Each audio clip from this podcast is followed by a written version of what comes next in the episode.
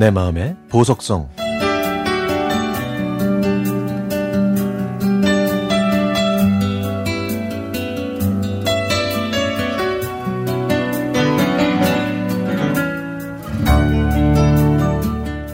장을 보고 집에 왔더니 아들이 친구 두 명을 집으로 데리고 와서 놀고 있었습니다.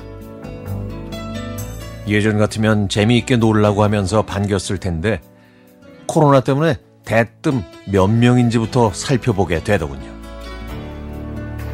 엄마, 네 명 넘으면 안 된다고 그래가지고 딱 두 명만 데리고 왔어.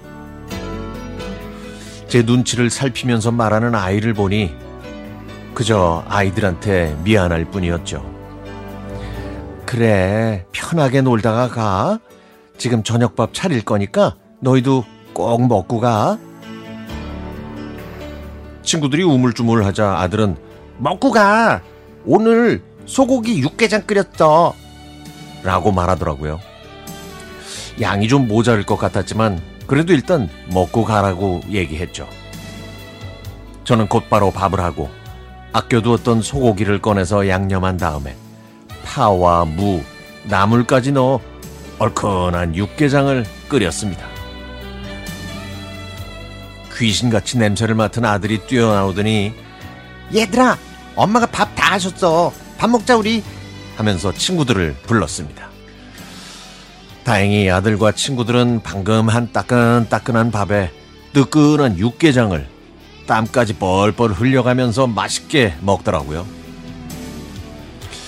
옆에서 그 모습을 물끄러미 보고 있으니 제가 어렸을 때 친하게 지냈던 친구가 떠올랐습니다.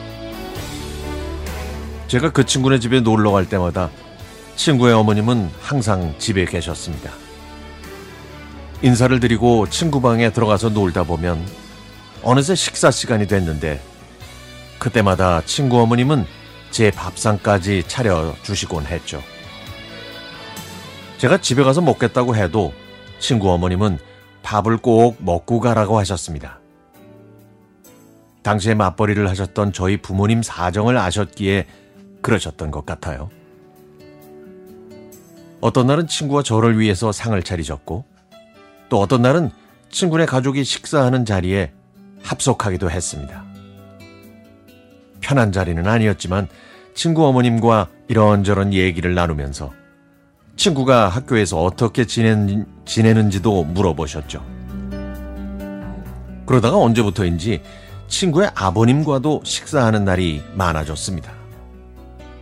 친구의 아버지께서는 갑자기 건강이 안 좋아지셔서 회사를 그만두시고 집에 계시는 날이 많아졌다는 걸 늦게 알게 됐죠.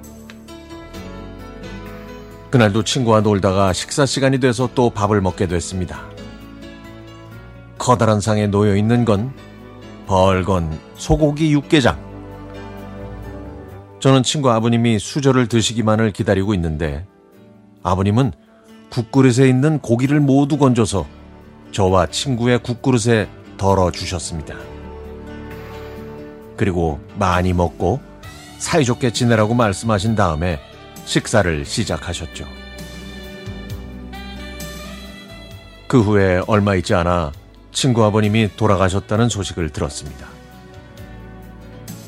아들과 친구들이 육개장 먹는 모습을 보고 있으니까 저와 친구에게 고기를 나눠주셨던 친구의 아버님이 떠올랐습니다. 저는 냄비에 남아있던 국물과 건더기를 모두 퍼서 아이들한테 골고루 나눠줬죠. 이 아이들도 나중에 이 육개장을 추억할까요? 아, 기억하지 못해도 기분 좋은 식사를 했다면 그것만으로도 행복합니다.